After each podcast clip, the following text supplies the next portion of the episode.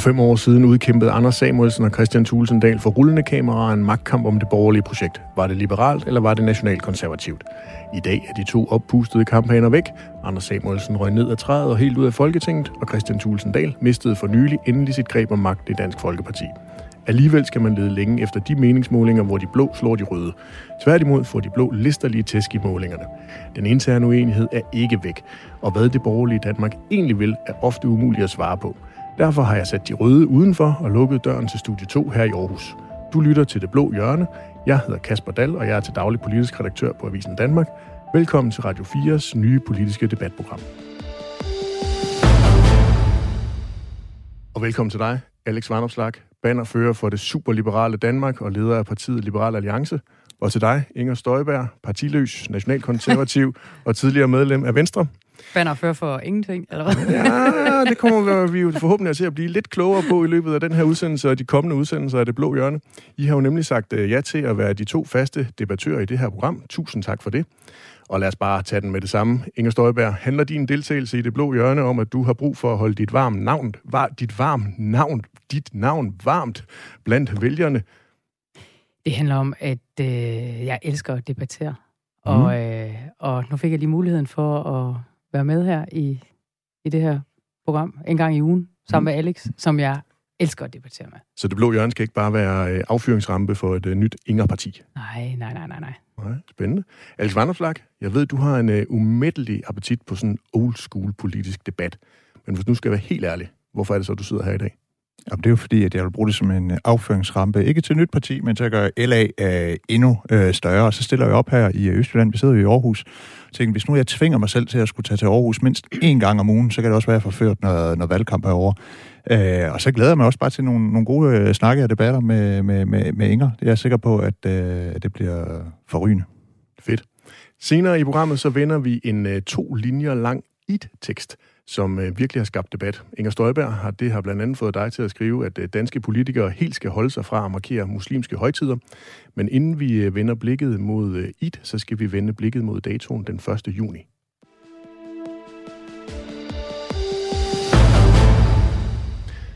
For nu er der under en måned til, at de danske vælgere skal afgøre, om vi fortsat skal holde os ude af forsvarssamarbejdet i EU. Og selvom alle er med på, hvad vi stemmer om, der skulle jo en øh, hel del polemik til, før forsvarsforbehold og EU rent faktisk kom øh, med på stemmesedlen, så er, det mildest talt, øh, så er der mildest talt noget for enhver vælger i Blå Blok, når det kommer til Bruxelles. Lad mig forsøge at opsummere for jer. Vi starter med et øh, sikkert midtersøgende ståsted, nemlig det dobbelte ja. Altså et rungende ja til hele grundtanken om EU, og et endnu større ja til at afskaffe forsvarsforbeholdet.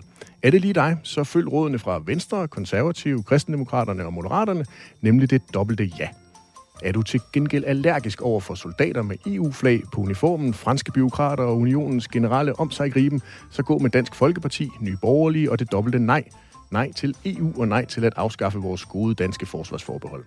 Synes du, at linjerne er trukket lige vel hårdt op i blå blok, så hedder redningen Liberal Alliance. Opfinderne af den bløde nja-cocktail.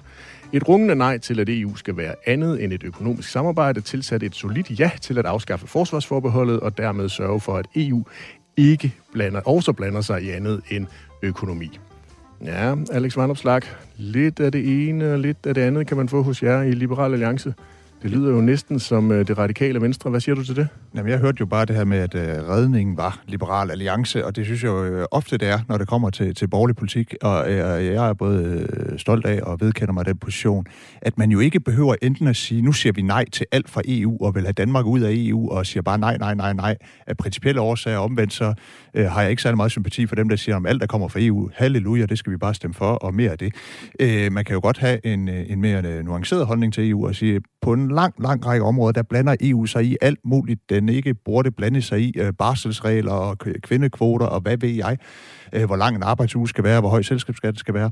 Men når det kommer til, at der er et samarbejde, et mellemstatsligt samarbejde om øh, sikkerhed og forsvarspolitik, så giver det jo god mening, for det er en, en, en grænseoverskridende udfordring. Øh, det er ikke noget, der er bare op til de enkelte lande, og så er det jo bare det hele taget mærkeligt, at Danmark som det eneste land i Europa har det her forbehold, og det er kun af over for EU, vi har det. Altså, der er jo, vi har jo ikke et forbehold over for USA, eller Indien, eller Kina, eller Brasilien.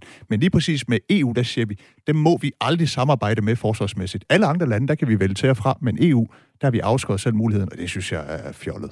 Men du lyder jo helt passioneret, når du sidder foran mikrofonen her. Alligevel så synes jeg jo, man skal lede pænt meget for at finde Liberal Alliances ja-kampagne. Hvorfor skal vi have lupen frem? Jamen altså, vi har jo blandt andet takket nej til at få offentlige øh, støttekroner. Så alle partier får jo en, en, en del millioner i, øh, i, i partistøtte, og så er vi så blevet tilbudt nogle penge ekstra for at gøre opmærksom på, øh, på vores holdninger til EU-spørgsmål. Der har det sådan lidt, det synes jeg er fros med, med, med, med skattekroner. Vi får rigeligt med skattekroner i partikasserne, og vi kan jo godt gøre opmærksom på vores politik, øh, uden at få, øh, få ekstra støttekroner af den grund.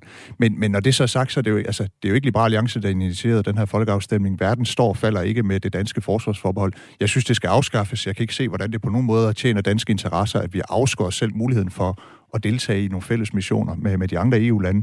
Men, men det er jo ikke det, der er hjerteblod for Liberal Alliance. Det, der er hjerteblod for Liberal Alliance, det er et mere borgerligt samfund, hvor staten fylder øh, mindre, og det private initiativ fylder mere. Øh, og der er det bare ikke forsvarsforbeholdet, der står på top 3 eller top 5. Inger Støjberg, du har tidligere talt øh, dunder for at afskaffe det danske retsforbehold, og nu taler du så dunder for at bevare vores øh, forsvarsforbehold. Er du egentlig enig med dig selv? Ja, det er jeg fuldstændig, men jeg var nok ikke helt enig med Venstre dengang. Øh, og, øh, og sådan er det jo nogle gange. Så har man jo nogle roller i, øh, i politik. Det fornemmer jeg altså også lidt, at øh, Alex han har øh, nu her. Fordi hvis det var sådan, at Alex bare var fuldstændig pjattet med at få det forsvarsforbehold væk, måden så ikke man havde ført lidt mere kampagne, i stedet for at stå og give high five til skoleelever og lægge det op du har på, på de få... sociale medier. Og sådan. Altså, jeg har simpelthen ikke kunne finde den øh, ja-kampagne fra Liberal Alliance. Nej, men jeg, jeg har deltaget i flere debatter om det, gør det også nu, og kommer til at deltage i en, en række partilederdebatter om det. Og hver gang jeg bliver spurgt, så svarer jeg, hvad vi mener om det. Vi synes, at forsvarsforbeholdet skal afskaffes. Men prøv at, altså, hvad er det, Liberale Alliance skal i dansk politik? Det er at trække en blå regering, når der er en sådan til den tid, i en, i en borgerlig retning, og være et klassisk liberalt parti, der insisterer på, at, øh, at øh, vi skal have mindre stat og, og, og mere frihed, at vi skal have en offentlig sektor, der er i højere grad på borgernes præmisser, hvor der er konkurrence om at levere velfærden, vi skal have sænket skatterne. Altså, det er jo det, der er vigtigt for Liberal Alliance. Og også være et parti, som de unge kan spejle sig og sige, hov, er det endelig et parti, der tør tænke nogle år frem og sige, Danmark kan godt se anderledes ud, end det gør i dag, uden at vi skal være bange for det. Og der er det jo bare ikke forsvarsforbeholdet, der er det vigtigste. Vi har har tre folketingsmedlemmer. Og, øh, øh, og det er bare ikke det, der, der er vigtigt for os, og det, det, det står jeg øh, gladeligt øh, på mål for, at, øh, at det ikke er forsvarsforbeholdet, der er raison d'être og eksistensberettelsen for LA. Sidder du og siger her, at det er, når det kommer til udenrigspolitikken, så er I bare vedhæng til en borgerlig statsminister? Nej, det, det siger jeg jo ikke nødvendigvis. Altså, vi har jo vores egen selvstændige holdninger, og det er jo tit, det har jo ofte været sådan på EU-spørgsmålet, at der er vi jo gået imod øh, blandt andet Inger Støjberg Venstre, da de anbefalede et ja til retsforbehold, der anbefalede vi jo et, et, et, et nej eksempelvis der havde vi jo sådan lidt en, en omvendt Inger i, øh, i Liberal Alliance. Vi havde Simon Mil dengang, der ud til sagde, at man skulle stemme nej, men i stemmeboksen vidste sagde ja, og det, der vist var omvendt med, med Inger og Venstre. Øh, så, så det er jo ikke bare sådan, at vi, vi bare er vedhæng, men, men jeg står gladelig ved, at der er nogle prioriteter, og der er det ikke forsvarsforbeholdet, der står nummer et øh, hos, øh, hos Liberal Alliance. Inger Støjberg, hvorfor kan partierne i Blå Blok ikke blive enige om det her, øh, om man skal sige ja eller nej? Jamen, øh, jeg tror i virkeligheden, det afspejler meget godt, hvordan, øh, hvordan mange i befolkningen også har det. Øh, altså, helt ærligt, hvis, hvis jeg nu skal sige, hvorfor jeg stemmer nej, så er det jo, fordi jeg er jo bange for den glidebane, som jeg synes, vi oplever igen og igen og igen.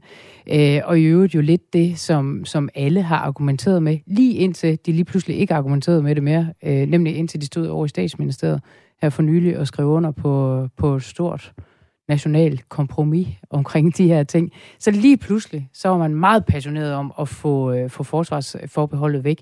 Men sandheden er jo bare, og der kan jeg jo bare, øh, altså vi kan jo bare øh, afspille alt det, Alex sagde i begyndelsen med den glidebane, som EU jo er. Altså man, man siger ja til noget, så får man ved, ja, men øh, det bliver ikke sådan noget, der sådan rigtig kommer til at få indflydelse. Og vupti, lige pludselig, så sidder der en eller anden EU-byråkrat omkring mit spisebord derhjemme, og er med til at, disku- eller at bestemme, hvornår barsten skal afholdes.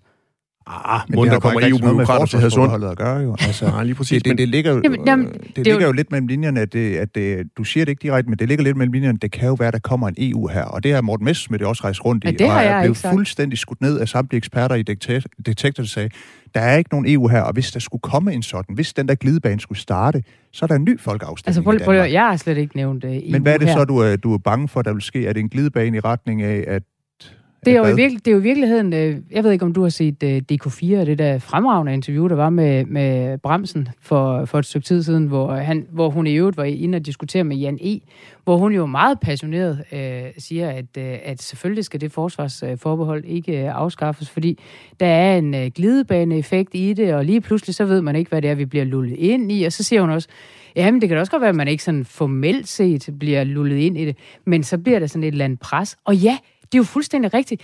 Det er jo præcis det, vi alle sammen har gået og sagt, lige indtil at man ikke sagde det længere. Og det var den dag, hvor de stod over ved statsministeriet i ræd og række, øh, alle de, øh, de blå, eller de andre blå øh, Men så vidt jeg ved, så har det været både Venstre og konservativ LS politik i årvis, at forsvarsforbeholdet skulle afskaffes. Så det er, jo ikke, det er jo kun Socialdemokratiet, der har skiftet holdning her. Det er jo ikke alle de andre. Altså, vi har jo længe ment, at forsvarsforbeholdet skulle afskaffes, og det er jo bare sådan, altså, man, man forplummer debatten, hvis man påstår, at det, man skal stemme om, det er en mulig EU her, eller en eller anden farlig glidebane. Altså, jeg har ikke sagt EU her. Nej, men hvad er det så for en glidebane? Altså, fordi men... det, vi skal, hvis vi afskaffer forsvarsforbeholdet, så kan vi sige ja og nej til de forskellige missioner, der er i EU-regi.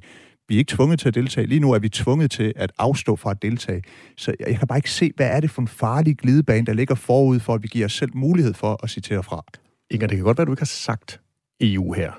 Men, men jeg mener det, tror du? Nej, nej, det, nej. det skal jeg ikke kunne sige noget om. Det må du selv komme med din egen udlægning af. Er det det? Jeg har bare læst en klumme i Ekstrabladet, ja. hvor du skrev, at inden vi ser os om, så skal vi stille med soldater til en EU her.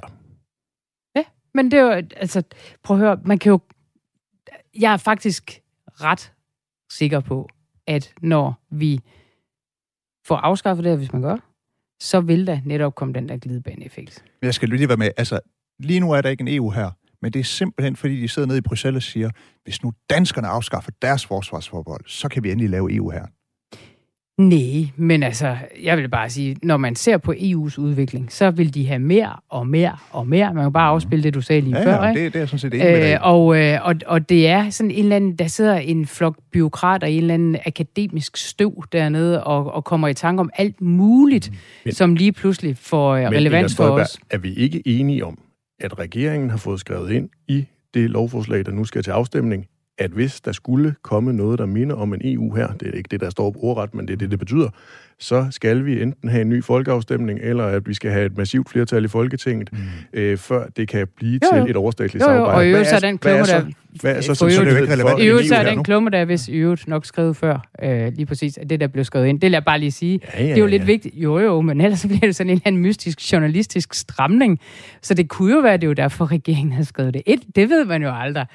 Men, men du, det er det nok næppe. Du, du frygter men, simpelthen, at der på et eller andet tidspunkt kommer en, øh, en fransk general, der kan komme og ringe til den til siddende statsminister og sige, nu øh, vil jeg i øvrigt gerne lige have, at I stiller med 400 soldater under min kommando. Nej, jeg har det fuldstændig ligesom Trine Bremsen havde for, for ikke mange måneder siden, at, øh, at det her det er en glidebane. Og, øh, og hvad, er det, det er for, hvad er det, det er for nogle, øh, nogle missioner, som vi ikke kan deltage i. Jeg er godt klar over, så kan du måske ikke deltage direkte, men vi har jo deltaget indirekte. Det vil vi da været glad for. Hele vejen igennem, der vil jeg synes, at vi har kunne deltage i alle de missioner, vi overhovedet vil. Øh, men som på lidt en, en indirekte måde, kan man sige, bakke op på en eller anden måde. Og det har vi jo gjort. Og hvad er det, det er?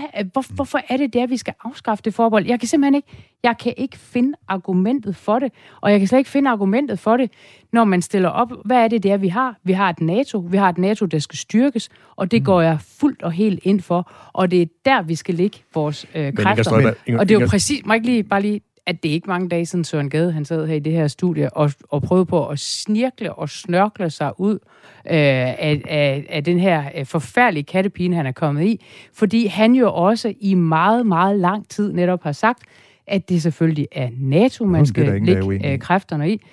Øh, og, øh, og nu skal vi så sådan det, men, det er der, vi skal. Men, men, men, vi skal men, også men, det er jo ikke, stop, stop, stop, stop, hinandens modsætninger. Nej, det er nemlig altså, ikke. Og øh, Inger Støjberg, nu er Søren Gade her ikke til at forklare og forsvare, hvorfor han øh, har den holdning, han har. Men hvis nu man forestiller sig det, som du frygter, EU-herren, kan man så forestille sig, at øh, for eksempel den franske præsident, han lige pludselig siger, værsgo, øh, danske general, her er øh, koderne til de franske atomvåben?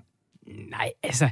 Det, men det, det vil det jo være med omvendte foretegn. Jo, men prøv at høre, det her det er, det, er, det er jo sådan set uh, bare et eksempel på, hvordan den her kampagne, synes jeg, allerede nu er ved at blive sådan meget sådan en skræmmekampagne, enten i den ene retning eller Men i den anden retning. Nej, det, Nej det, det, fordi jeg siger netop ikke, at vi får en EU her. Øh, og, øh, og det bliver man da ligesom nødt til at, øh, at skille ad. Men, men, men jeg mener bare, fuldstændig ligesom Trine Bremsen og mange, mange andre har ment længe, at det her kan blive en glidebane, og det går jeg simpelthen ikke ind for. Men det kan det, jeg bare sige. Det har... NATO, det er der, jeg ligger. Ja, men jeg er også all in på, på, på NATO. Øh, det har heldigvis aldrig været et godt argument, at Trine Bremsen har ment noget, og så skulle man mene det samme. Øh, men jeg må bare sige, altså jeg synes jo, der hvor der er et element af skræmmekampagne, det er jo ved at sige, eller påstå over for danskerne, det her det er en farlig glidebane mod noget udefineret. Det er der skræmfolk sige, uha, det er farligt, det er glidebane, hvor jeg synes, det, det, det savlige synspunkt er at sige, vi skal give os selv mulighed for at deltage i de missioner, vi synes er relevante. Det allermest relevante vil jo være den indsats, der, der vil være øh, i, i forhold til at holde flygtninge ude af Europa. Det tænker jeg, det er det, vi er vel enige med hinanden i, at der skal gøres noget, og der er noget, der er i politiregi, der er noget, der er i militærregi. Danmark kan ikke deltage i den del, der er i det, det i forsvarsmæssige regi. Men hvis det er sådan, at vi skal sende en fregat ned til Middelhavet for at holde flygtninge ude fra, fra Europa, så skal Danmark da kunne deltage i det. Vi og den mulighed har vi afskåret. alle mulige andre steder, også selvom at øh, vi ikke har deltaget. Men, men hvad er problemet så ved at afskaffe forsvarsforbeholdet og give os selv mulighed for at deltage i operationen? Det er, det er at, øh, at jeg ikke ønsker den glidebane, som jeg bare kan se, der er sket men alle, mulige andre, alle mulige andre steder. Men, Alex, men hvad er det en glidebane mod det argument, her? du brugte i begyndelsen, at det er en glidebane, at pludselig så sidder man sådan og, og napser lidt ind på, på dansk domæne, og det har vi jo set men igen og igen. Det sekund, der vil være noget reelt suverænitetsafgivelse, vil jo komme til folkeafstemning igen. Der er gnister i øh, studiet. Det er pragtfuldt. Det er, det er romantiske gnister, det eller er, det er bål og brand? Jeg, jeg fornemmer bål og brand. Jeg savner i hvert fald ikke uenighed i studiet. Du men, savner øh, romantik. men alligevel, så skal vi lige om et øh, par minutter have en, øh, endnu en borgerlig politiker på banen. Men allerførst, så skal vi øh, til et øh, fast element her i øh, det blå hjørne, nemlig et øh, blåt mærke.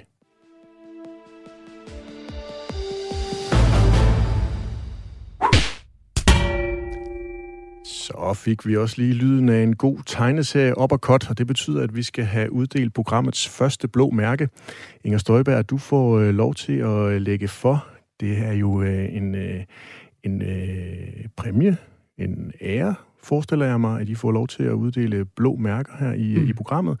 Det skal meget gerne være en, en borgerlig politiker eller lignende, som I i løbet af ugen har lyst til at give en ordentlig lammer. Hvem skal have den fra, fra Inger Støjberg i den her uge? Jamen, det skal samlet blå blok.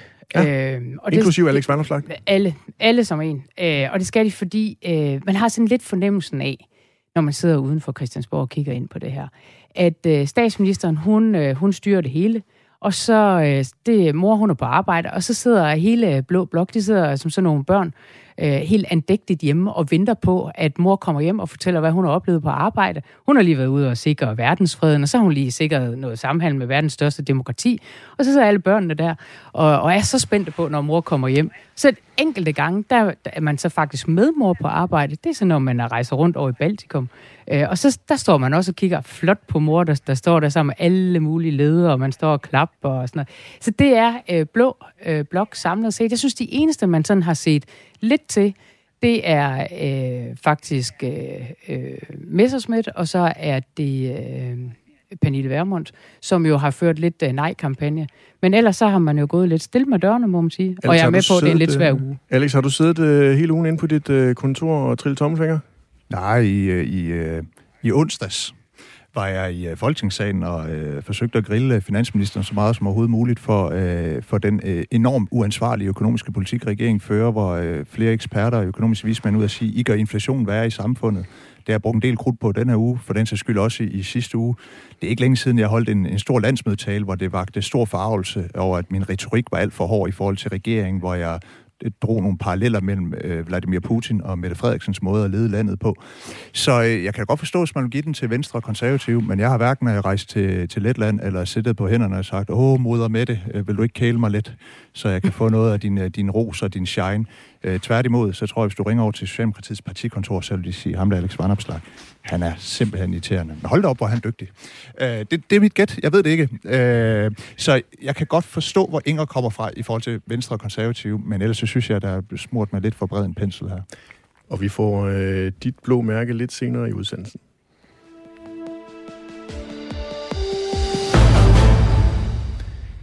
Du lytter i øjeblikket til Det Blå Hjørne. Mit navn er Kasper Dahl, og med mig i studiet der har jeg mit faste panel, Inger Støjberg og Alex Vandopslag.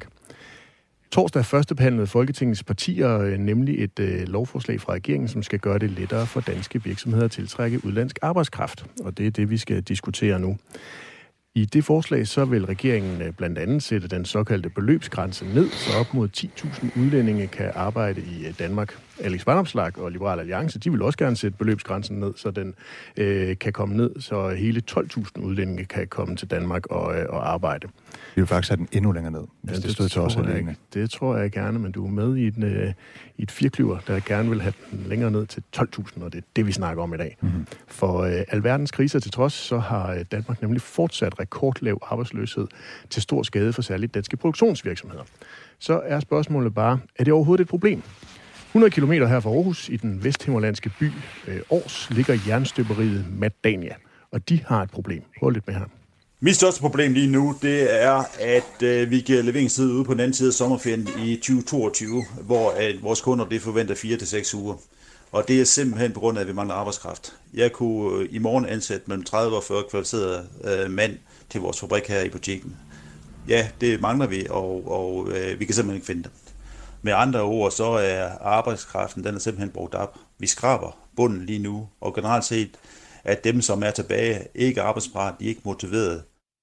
Sådan forklarede jernstøberiets direktør Jørgen Kroer Henriksen i efteråret til Radio 4. På det tidspunkt, der manglede han både faglært og ufaglært arbejdskraft, og det gør han sådan set stadigvæk. Lige nu, mens vi står her i studiet, så søger de blandt andet produktionsarbejdere og vedligeholdelsesteknikere.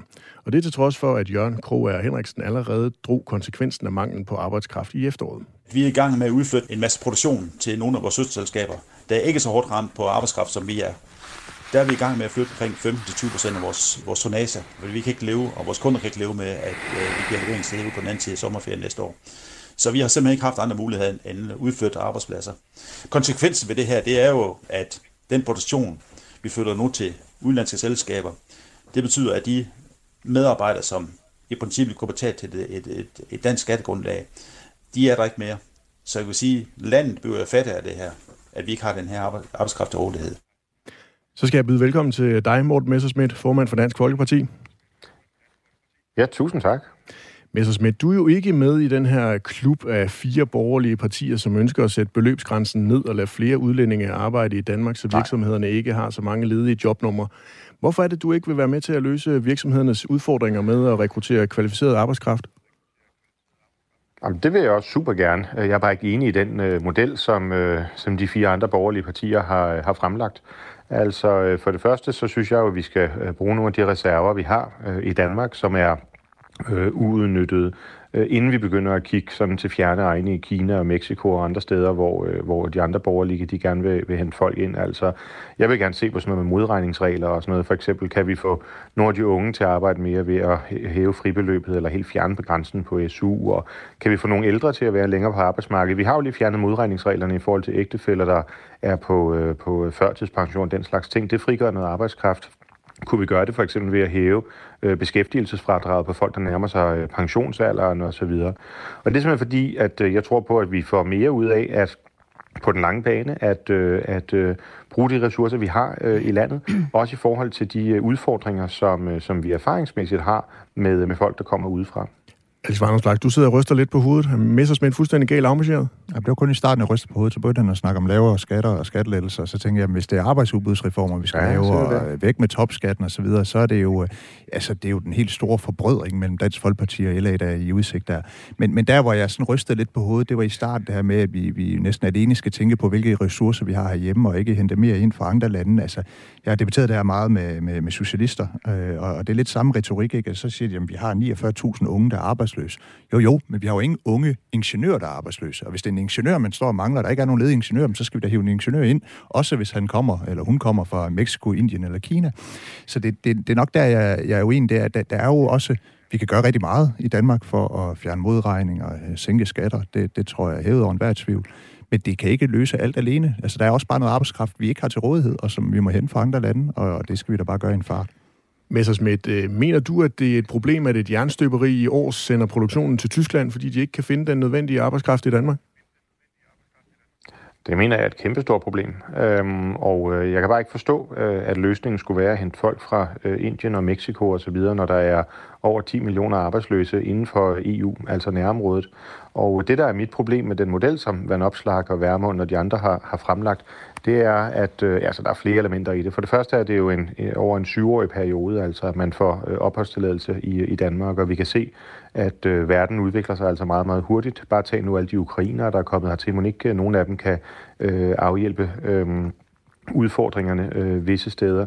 Øh, dertil kommer, at når man tager folk fra, fra meget, meget fjerne lande, der jo ikke bare selv får lov til at komme, men også får lov til at tage børn og ægtefælle med hertil, øh, jamen så er de på en helt anden måde end dem, der kommer fra de europæiske lande, der kender lidt mere til vores arbejdsmarkedsmodel osv., øh, disponeret for at øh, lade sig løntrykke øh, og lade sig ja, dårligt behandle på, på arbejdsmarkedet. Og det er klart, det er jo ikke øh, ingeniøren, der får øh, 2 millioner eller et eller andet øh, om året.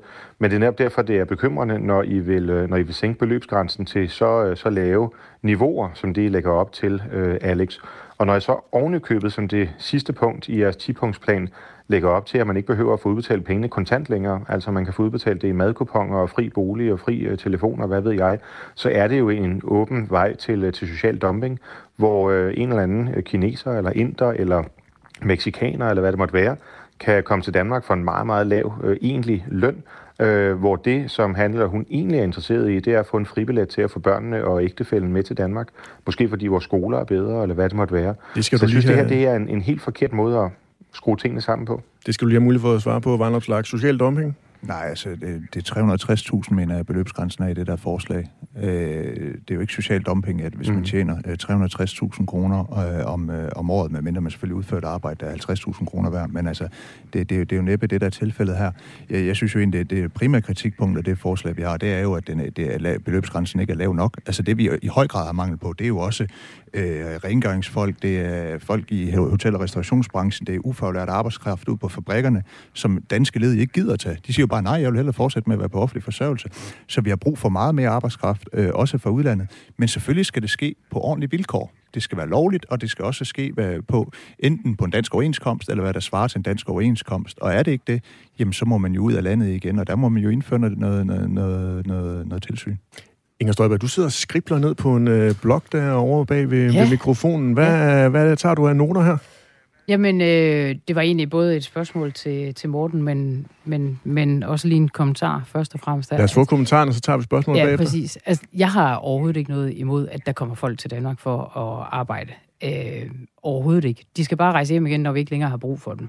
Og det er vel lidt det, man skal prøve at finde balancen i. Og derfor så er det, er mit spørgsmål egentlig også lidt mere til, til Morten, at altså Morten, det er vel dybest set ikke et spørgsmål, at der kommer meksikanere og, og inder hertil. Øh, er problemet ikke for at sige det som det er, hvis vi får en ordentlig flok afrikanere og, og mellemøstlige mennesker herop, som overhovedet ikke kan tilpasse sig, øh, som netop bruger det som en fribillet, som du siger, til at få konen og børnene herop, og at vi så ikke kan slippe af med dem igen. Det er jo lidt det, fordi vi ved jo alle sammen godt, hvor svært det i virkeligheden ofte er at slippe af med folk, som ikke længere har et, øh, altså et grundlag for at være her. Inger Støjberg, før Morten Messersmith lige får lov til at svare på det, hvad er der så egentlig gav med folk fra Sydafrika? Altså ikke Sydafrika, Nå, altså Afrika. afrikanere. Afrikanere? Ja. Folk fra Sydafrika? Jamen, prøv at høre, problemet er, at øh, man simpelthen bare har svært ved at falde til. Altså, det, jeg tror, det er ret åbenlyst, at hvis man ser, hvem det er, der falder til i det danske samfund, så kan vi se, der hvor man i hvert fald har store problemer, det er med folk, der har meget fremmed kultur, øh, og som, øh, som har et helt andet, altså kan man sige, værdigrundlag, end, øh, end vi har. Messerschmidt, hvad er svaret på øh, Støjbergs spørgsmål? Har hun ret? Øh, ja, ja, altså det er jo helt åbenlyst muslimerne, som har skabt øh, problemerne på, på indvandringspolitikken de seneste 30-40 år. Altså det er jo ikke folk fra øh, den, den kristne verden, eller, eller Indien for den sags skyld osv. Men, Men hvorfor vil du så ikke være med i gør, de andre borgerlige det... partiers øh, forslag, som jo netop forsøger at udelukke dem fra, øh, fra MENAP-landene? Ja, lige præcis. Altså det forslag, som de har fremlagt, det undtager sig de der muslimske lande, øh, og derfor så er det de andre ting, jeg, jeg peger på. Og når jeg ikke vil være med, så er det fordi, øh, når man er nede der på en øh, beløbsgrænse, der hedder 30.000 kroner om, øh, om, om måneden, øh, så synes jeg, at man er ved at være langt nede. Når man så samtidig siger, at øh, det gerne må afregnes ved, at man får øh, fri bolig, øh, fri øh, frokost og så videre, så øh, skal der altså ikke meget kreativitet til, for at man som arbejdsgiver kan få den løn endnu længere ned. Øhm, og øh, det, der er udfordringen, synes jeg, det er, at så lige pludselig, så er det nogle helt ufaglærte folk fra nogle af de her lande, nu behøver jeg så ikke nævne nogle specifikke, det kunne også være øh, Bangladesh, eller hvad ved jeg, som siger, hey, jamen jeg kan komme til Danmark og acceptere at arbejde for måske 15.000, jeg får fri bolig og fri mad, men det, der virkelig er det interessante for mig, det er, at jeg får lovlig ophold til alle mine børn og min familie. Og det er den situation, som jeg ikke ønsker. Og der synes jeg hellere, at vi skal fokusere på, jamen er der nogle ufaglærte i Polen eller i øh, Frankrig, eller hvor må det være i, i EU, i vores også kulturelle nærområde, hvor når folk så kommer hertil, for det første, så er der ikke så djævelsk langt hjem. Altså, det, man har ikke virkelig skulle rykke alle tilpælene op for at, øh, for at komme til Danmark. Og det er også en, øh, en samfundsmodel, som alt andet lige er tættere på vores. Altså, man kan godt sige, at der er langt til Polen på mange måder, men, men det polske arbejdsmarked minder trods alt mere om det danske, end for eksempel det indiske gør. Og det er derfor, jeg siger, at jeg synes, hele den her idé om, at man skal ud til så lave lønninger, at have strandhugst på la- i lande, der ligger på den anden side af jordkloden, det er mig helt grundlæggende imod. Altså jeg kunne forstå, hvis det var en eller anden hjernekirurg, eller som du siger, Alex, en eller anden øh, højt specialiseret ingeniør osv., men det er jo ikke folk, der går til 30.000 om måneden. Så det her, det vil jo åbne for en eller anden form for ny underklasse, der så kommer ind. Støjberg? Ja, men Morten, jeg synes faktisk, det er lidt... Altså, jeg er enig med dig på nogen stræk, men jeg synes faktisk, det er lidt et problem, at du fremstiller det som om, at man så bare øh, aflønner folk med en skål ris og, øh, og en sovepose. Fordi det er jo ikke det, der er tilfældet. Det, der er tilfældet, det er, at der er jo simpelthen brancher, hvor det er helt normalt, at netop øh, altså et sted at bo er en del af aflønningen, for eksempel i landbruget. Det har det været i mange, mange, mange, mange år. Og, og det er jo derfor, at øh, man stadigvæk skal kunne regne det ind. Øh, så, så, så det er jo ikke et spørgsmål om, at man får en skål ris, og så øh, et liggeunderlag og en sovepose. Øh, men, men jeg er da enig med dig i, at det ville da være en fordel, hvis man kunne rekruttere flere fra Europa til at komme og arbejde. Mm. Men jeg er bare ikke sikker på, at det kan lade sig gøre. Og jeg kan i hvert fald med sikkerhed sige, og det er fordi, jeg engang har været beskæftigelsesminister, at man kan ikke bare en til en tage den mængde af danskere, der nu er arbejdsløse, eller på en ene eller den anden måde står uden for arbejdsmarkedet, og så bare lige føre dem ind på de poster og pladser, hvor, hvor vi mangler folk. Det er da simpelthen ikke, øh, altså det, det er øh, hænderne simpelthen ikke til, og huderne simpelthen ikke til. Så det vil kræve alt for stor omskoling. Så derfor så bliver man nødt til at komme ud i verden og få noget, noget arbejdskraft hertil. Og ja, det skal være på ordentlige vilkår, men, men, øh, men øh, jeg er øh, også som dig fuldstændig, altså jeg er helt enig med dig og meget bekymret for, at hvis man får alt for mange med alt for fremmede kulturer op, der ligesom bruger det som en adgangsbillet til at få resten af familien herop, og så kan man ikke slippe af med den, når først, at, øh, at tiden er kommet til, at øh, de ikke har et opholdsgrundlag længere. Magnus Slag? Øh, enig i alt det første. Det er, jo, det er jo helt igennem fremragende. Der er brug for mere udlandsk arbejdskraft. Jeg, jeg, jeg synes dog, at det bliver sådan lidt, at det her med, at man ikke kan slippe af med dem igen, det er rigtigt, at vi har haft det problem med dem, der er på asyl i Danmark, flygtninge, som har fået fjernet deres opholdsgrundlag, enten fordi de øh, kriminelle ikke kan opføre sig ordentligt, eller fordi de ikke længere har et beskyttelsesbehov, og der skal man nærmest øh, med vold og magt tvinge dem hjem, og de skal være på et udrejsecenter i 100 år, hvad ved jeg. Der har vi enormt store udfordringer. Men det er så bare noget andet noget med arbejdskraft. De får en opholdstilladelse, der er betinget af, at de kan forsørge sig selv, der er betinget af, at de arbejder, og man kunne også gøre den betinget af, at de kan forsørge deres familie, de ikke modtager nogen som helst offentlige ydelser. Og det sekund, de ikke længere op til de betingelser, så skal de jo hjem igen. Så er det ikke sådan, at de bare bliver hængende og render rundt som øh, nomader i, øh, i, i, i, i befolkning. Så der er bare en forskel på en arbejdsopholdstilladelse, betinget arbejde, og så på at give asyl til folk, som man nærmest aldrig kan slippe af med igen. Og, øh, men, det vil være ærgerligt men, at, at blande men, de to ting sammen. Men Alex, Alex, jeg tror faktisk, at der hvor du, efter min mening, løber lidt skæv ind i den her debat, det er, at øh, det vi har set indtil videre, det er jo netop folk, der er kommet hertil på, øh, altså med en meget høj beløbsgrænse, så de har skulle tjene rigtig meget. Øh, jo lavere du har beløbsgrænsen, jo jo flere øh, mystiske typer, om man så må sige, vil du også komme til at tiltrække til det danske arbejdsmarked. Og dermed også nogle mennesker, som har en større interesse i ikke at rejse herfra. Og, og der er det bare, at du vil meget hurtigt, tror jeg, komme til at opleve det, som du også har oplevet, for eksempel på folk, der er fået afslag på asyl og andet, at man simpelthen at nægter at forlade landet. Og at så står vi med det der problem. Og så er det mennesker, som i lokalsamfundet bliver opfattet som nogen, der er integreret, og så er der fakkeloptog igennem Grenå for at få, få lov til at få den her afrikanske mand, der nu har været buschauffør i nogle år, til at, at, at blive her. Ikke også? Der er jo ingen, der er jo ingen danskere, der siger, ja, at det er tyrkerne, der kommer op på en arbejdsopholdstilladelse, øh, der er ikke længere i arbejde. Jamen, han er en del af lokalsamfundet. Når han har mistet sit arbejde, han har ikke lovligt ophold længere, han må rejse hjem. Jeg, jeg er ikke så bekymret for det der. Jeg er helt enig i forhold til flygtninge. Der skal man passe på, fordi flygtninge har det med at blive til indvandrere permanente borgere. Men i forhold til arbejdskraft... Ikke altså, så det... bekymret, Alex Varderslap. Det blev det sidste ord i den her debat. Jeg fornemmer, det ikke er sidste gang, vi øh, kommer til at berøre emnet udenlandsk arbejdskraft. Lige for at runde det af, og mens vi har Messersmith med på en linje, så øh, som jeg nævnte, så var regeringens øh, forslag jo til behandling i Folketingssalen torsdag. Var der nogen af jer, der kunne finde på at støtte regeringens forslag? Messersmith? Øh, nej, øh, bestemt ikke. Og jeg synes også, der er nogle nuancer i forhold til det, der lige blev sagt, som øh, fortjener at blive øh, nævnt. Øh, fordi meget hvis folk kort. kommer i de her meget lave meget lave jobs. Så det er jo ikke, fordi de ikke vil rejse hjem frivilligt.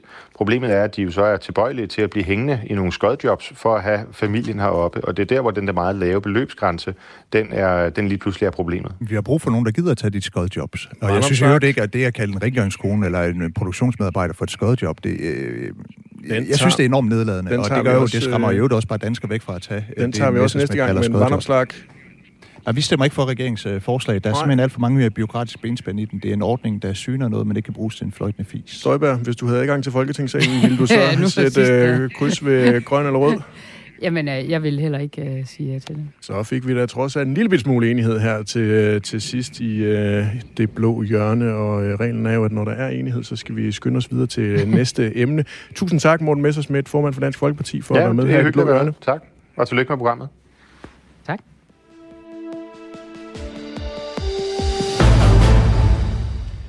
Du lytter i øjeblikket til Det Blå Hjørne. Mit navn er Kasper Dahl, og med mig i studiet har jeg mit faste panel, Inger Støjberg og Annik Svartopslag. Vi har et øh, fast element her i øh, programmet, som vi kalder for Det Blå Barometer, hvor vi lige tager en hurtig pejling af, hvordan I, Alex og Inger, vurderer sandsynligheden for, at øh, Blå Blok kan vimpe den øh, socialdemokratiske etpartiregering ud af ministerkontorerne. Et hurtigt bud, Alex. Hvor mange procent sandsynlighed giver du en øh, borgerlig valgsejr? Jamen, jeg må jo nok hellere øh, læne mig op af meningsmåling af sine 48 procent. Altså, jeg er ikke så pessimistisk anlagt. Jeg tror godt, det kan lade sig gøre. Men altså, en af de vigtige forudsætninger for, at det kan lykkes for Blå Blok, det er, at der ikke kommer flere øh, borgerlige partier øh, der, hvor man øger risikoen for stemmespil, og det håber jeg også, øh, Inger vil være enig i. Og det dykker vi ned i lige om lidt. Inger Støjberg, hvordan vurderer du sandsynligheden for borgerlige valgsejr? Altså lige nu, og så får vi lov til at sige noget andet om nogle uger. Ligesom mm. kommentatorer. Ja, vi tager den uge efter uge. Ja, godt. Øh, 1-5 procent.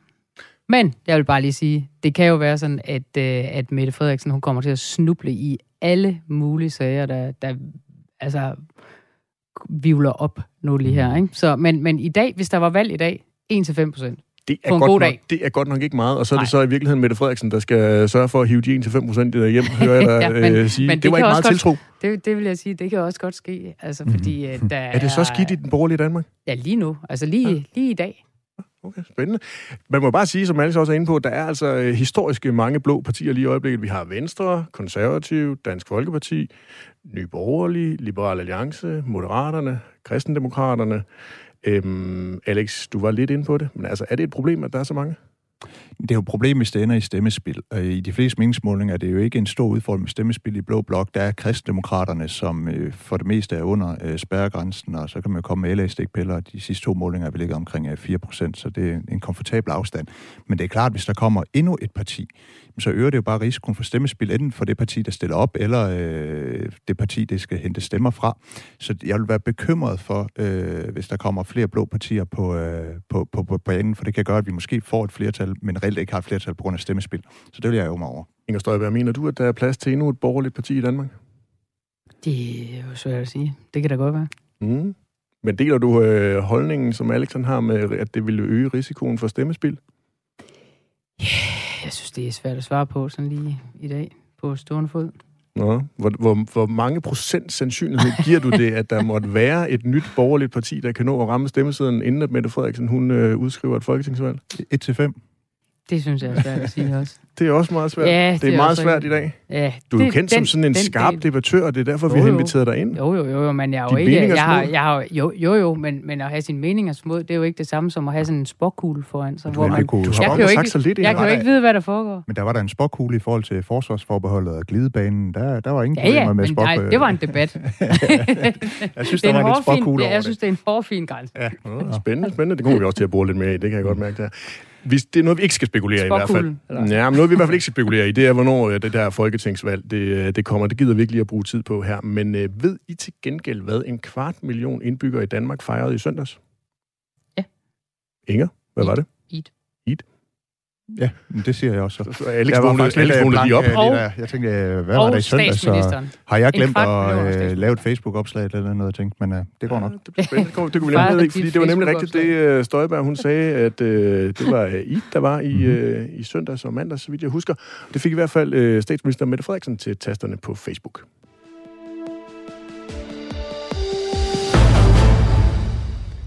Rigtig god id. Jeg håber, I får en god aften sammen med venner og familie, og at højtiden bringer alle både glæde, godt samvær og håb. Sådan lød en øh, Facebook-opdatering fra statsminister Mette Frederiksen mandag, og så blev opdateringen afsluttet med en øh, rød rose-emoji. Inger Støjberg, du øh, blandede dig i kommentarsporet under statsministerens opslag med en ret kort kommentar, hvor du bare skrev, hvorfor?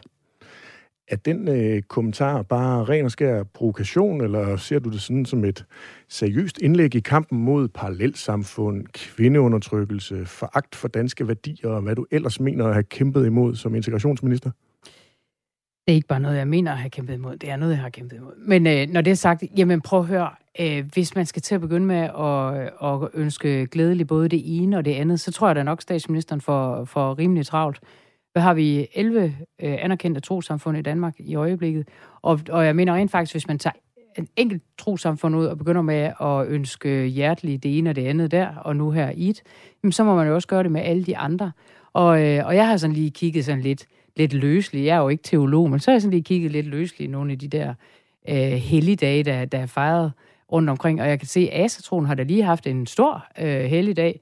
Øh, det faldt så godt nok sammen med, med 1. maj, så der, der havde hun så åbenbart andet øh, at se til. Det var ikke ret lang tid inden buddhisterne har en, øh, en stor helligdag. Det er første fuldmåne i maj, medmindre det er skudår, fordi så er det først i, i juni. Men... Og jeg vil bare lige sige, det bliver jo en lidt uoverskuelig opgave, tror jeg, for statsministeren og Barbara Bertelsen. Altså jeg tror i hvert fald, de skal i det mindste, så skal de nok have ansat en eller anden form for teolog til at, at, at rende rundt og få kigget alle mulige mærkelige kalendere igennem. Men fordi inden- der må der være lighed hvis det er, at øh, man har, øh, altså tager de trosamfund, der er anerkendt i Danmark. Men man kan ikke bare lige plukke, øh, plukke muslimerne ud og så sige, glædelig til jer. Støjberg, der er tale om to linjer.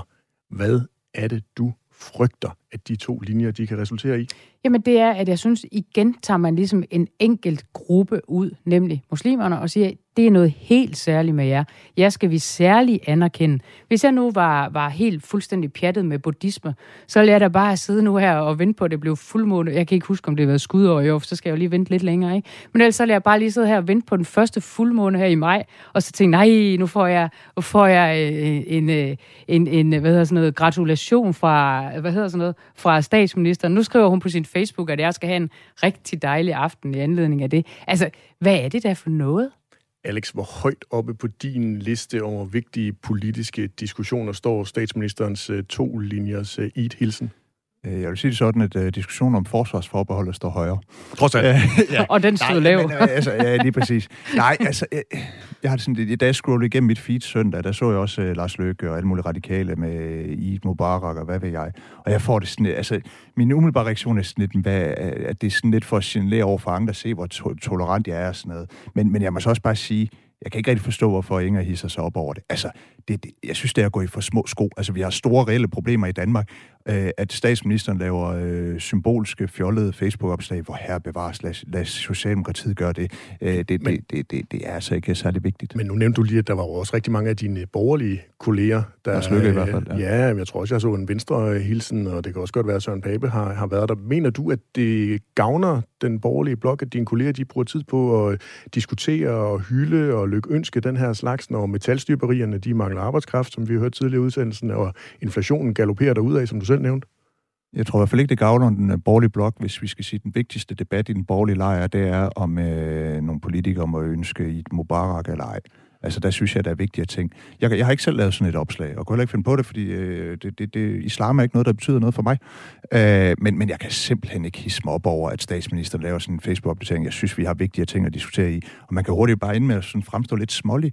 Og, og hvis der man bliver provokeret af, af symbolpolitikken i det, altså, det Inger gør, det er jo lidt, det, du gør jo lidt det omvendte. Altså, du siger, signalerer så bare, at jeg kan ikke lide muslimer, og nu, nu, nu, nu øh, vil jeg så sige, at jeg nægter at lave en hilsen. Og det bliver sådan lidt, øh, måske lidt barnet, øh, sådan set ud fra. Ja, men inden uh, Inger hun lige får lov til at svare på det, så kunne jeg godt lige tænke mig at uh, citere Støjberg. Du er nemlig uh, citeret for, at uh, i Danmark har vi religionsfrihed, men ikke religionslighed. Derfor bør danske politikere holde sig fra at markere muslimske højtider. Og i 2014, jeg har været en tur i arkivet, mm-hmm. der skrev du selv en kronik i øh, Berlingske under rubrikken Glædelig Eid til alle muslimer, udråbstegn. Ja. Har du også læst kronikken? Ja. Der, og den, der er, og, må man sige, og, og Inger, det ja, men det er, det er der bevares, men indledning, indledning, indledningen, den lyder i kronikken, mandag afsluttes ramadan-måneden, og det er derfor en vigtig helligdag for mange muslimer i Danmark. Det fejres over alt her i landet, og godt for det. Ja. Jeg får en ledes jo til at spørge Inger, Hvorfor? Jeg tror, du lige skulle have læst resten igennem, fordi så var det ellers en bandbule om, øh, hvordan man skulle opføre sig i, øh, i Danmark, og når man var her, og du står også og nikker.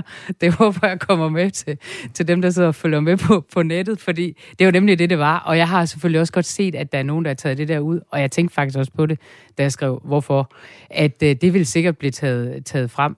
Men jeg tror lige, man skal læse kronikken igennem, fordi jeg kan i hvert fald huske, vel, hvordan, det, hvordan det blev taget øh, imod, da jeg skrev den der øh, kronik.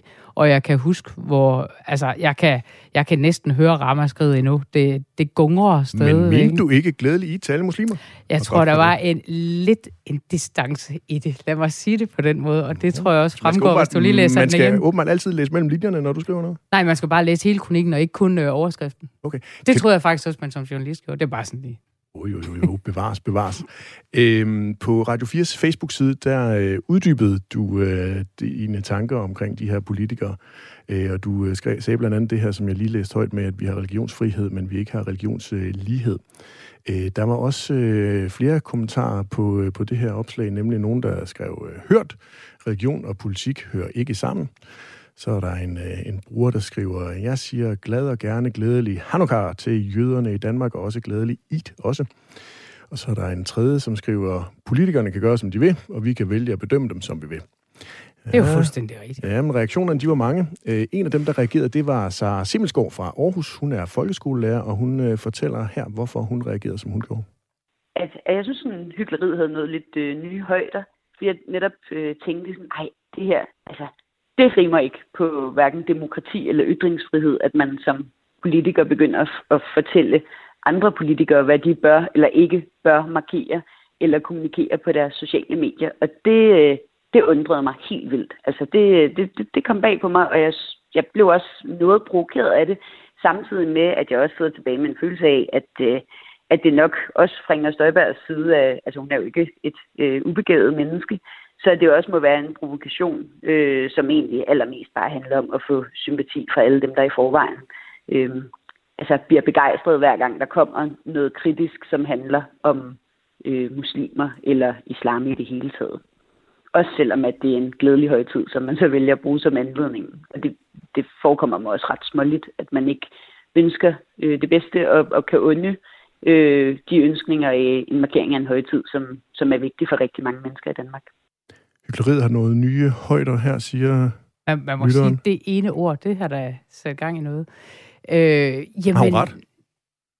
At, at, at det skulle være hyggeleri? Ja. Nej, det mener jeg også. Altså, der har jeg nok ikke skrevet det, tænker jeg. Nej, nej. Men, men, hvor jeg bare tænker, nu vil jeg lige sidde og være rigtig hyggelig i aften.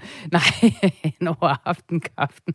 Men, øh, men hvad hedder det? Nej, det handler jo om, at øh, vi er et kristent samfund, og det er de kristne højtider, vi øh, fejrer i Danmark.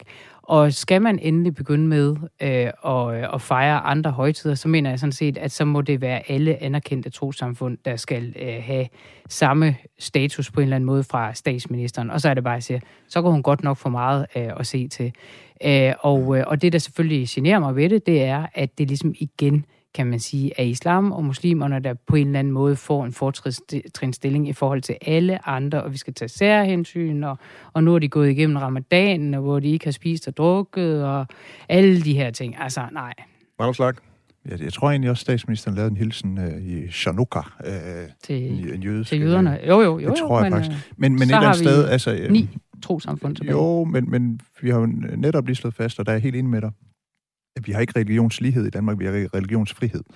Så hvis, øh, Mette Frederiksen vil bruge sin religionsfrihed til både at ønske glædelig påske og øh, glædelig Eid, øh, og ikke gøre det med nogle andre trosamfund, så er det vel også helt fint jo. Netop fordi vi ikke har religionslighed. Altså det må vel være op til Mette Frederiksen selv. Jo jo, der, men der hun er statsminister, ikke? Altså jeg synes bare, der er en forskel. Altså der er jo lidt en forskel på, om jeg sidder hjemme ved mit spisebord i Hadsund og, og skriver øh, glædelig, det ene og det andet, eller om man er landets statsminister. Så er jeg med på, at nogle gange så er hendes øh, Facebook øh, måske lidt forfladet ved, at øh, et af de næste opslag, det var så omkring noget koldskål, hun havde lavet, hvor jeg tænkte, det var da også spændende.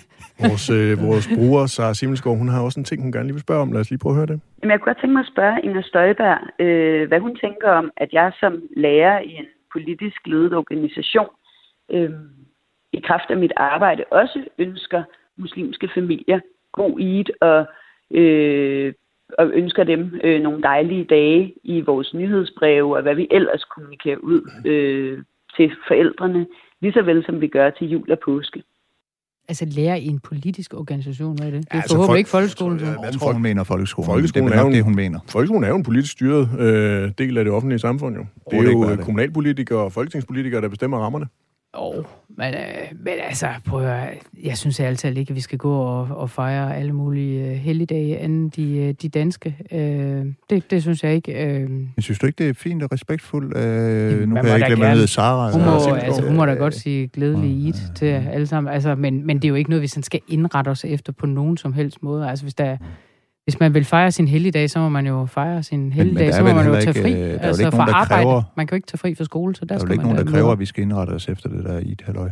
Er det det? Det er ikke noget, det er i hvert fald gået forbi min næse. Jeg er ikke blevet mødt nogle politiske krav om, at vi skal gøre noget anderledes i Danmark, fordi der er et. Øh...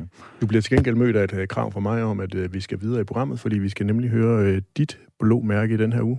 Mm-hmm.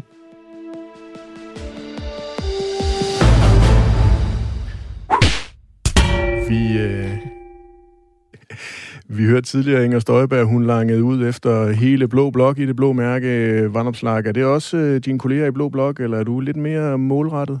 Jamen altså, det er i hvert fald en i Blå Blok, så det, det starter jo med en enhed. Øh, jeg vil gerne give den til Søren Pape, øh, blandt andet for den forside, der var på Jyllandsposten øh, i onsdags. Søren Pape åbner for at sende flere penge til den offentlige sektor. Han har jo en mærkesag om øh, nulvækst i den offentlige sektor. Det er meget godt, det har, har vi også i LA.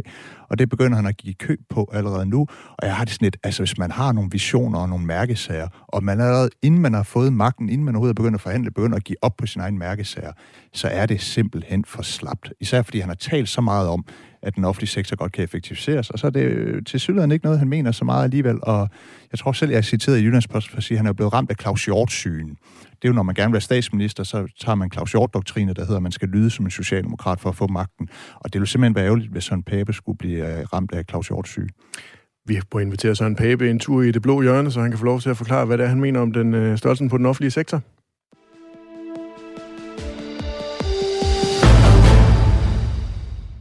Vi er nemlig ved at være ved vejs ende i den første udgave af øh, Det Blå Hjørne, men det var da en meget fin premiere, synes jeg ikke? Det er der nok nogle andre, der skal bedømme, er det ikke? Nå, men vi vil gerne høre, hvordan jeres mavefornemmelse er. Jeg, jeg, synes, det var godt. Altså, jeg kan, jeg kan godt lide at være sammen med jer to. Så jeg glæder mig allerede til næste uge. Tak. Inger, det er jo ikke nogen hemmelighed, at du afsoner med fodlænke mm. lige nu. Bruger du øh, tiden på at, øh, at etablere et nyt parti, sådan at når vi, øh, vi mødes igen, så, oh, så, så har vi det vi her nye parti? Nej, det har vi ikke. Det kan Nej. jeg love. Nej. Nej. Bruger du tiden til at, at skrive et lille øh, partiprogram? Jeg har det sådan, jeg bruger tiden fornuftigt. Har du en idé til et øh, partinavn? altså, det er jo slet ikke der, vi er nu. Nej. Nej. Magnus Slag, jeg har lidt svært ved at se det, men du kan måske hjælpe mig. Tror du, at Liberal Alliance sådan får konkret indflydelse på den førte politik i løbet af den næste uge? Nej. Hvorfor gør vi ikke det? Fordi vi har et, et, et, et, et rødt flertal, der insisterer på at, at føre rød politik. Noget af det, der bliver forhandlet i uh, disse uh, dage her i slut på, på ugen, ja, det er jo blandt andet uh, at, at dele sådan ufinansieret gavechecks ud til, til, til, til vælgerne. Så du har tænkt dig at sidde inde på kontoret, ligesom Støjberg, hun beskyldte dig for tidligere program, der trille tommelfinger? Jamen, jeg dukker da op til alle forhandlinger. Men, men altså, hvis regeringen siger, at vi insisterer på at føre en økonomisk uansvarlig politik, der øger inflation i samfundet, jamen, så får jeg jo ikke indflydelse på det, fordi det, det skal jeg ikke være med til. Alex Vandersblak, Inger Støjberg, tusind tak, fordi I øh, kom. Tusind tak, fordi I var med til at tage debatten her i Det Blå Hjørne. Det var en fornøjelse. Selv tak. Du har nemlig lyttet til Det Blå Hjørne, Radio 4's nye politiske debatprogram. Det produceres i samarbejde med Avisen Danmark, hvor jeg har fornøjelsen af til daglig at være politisk redaktør. Mit navn det er Kasper Dahl, og vi lyttes ved igen om en uge. Fik du ikke hørt øh, programmet her fra starten, så kan du finde hele dagens program i øh, Radio 4's app.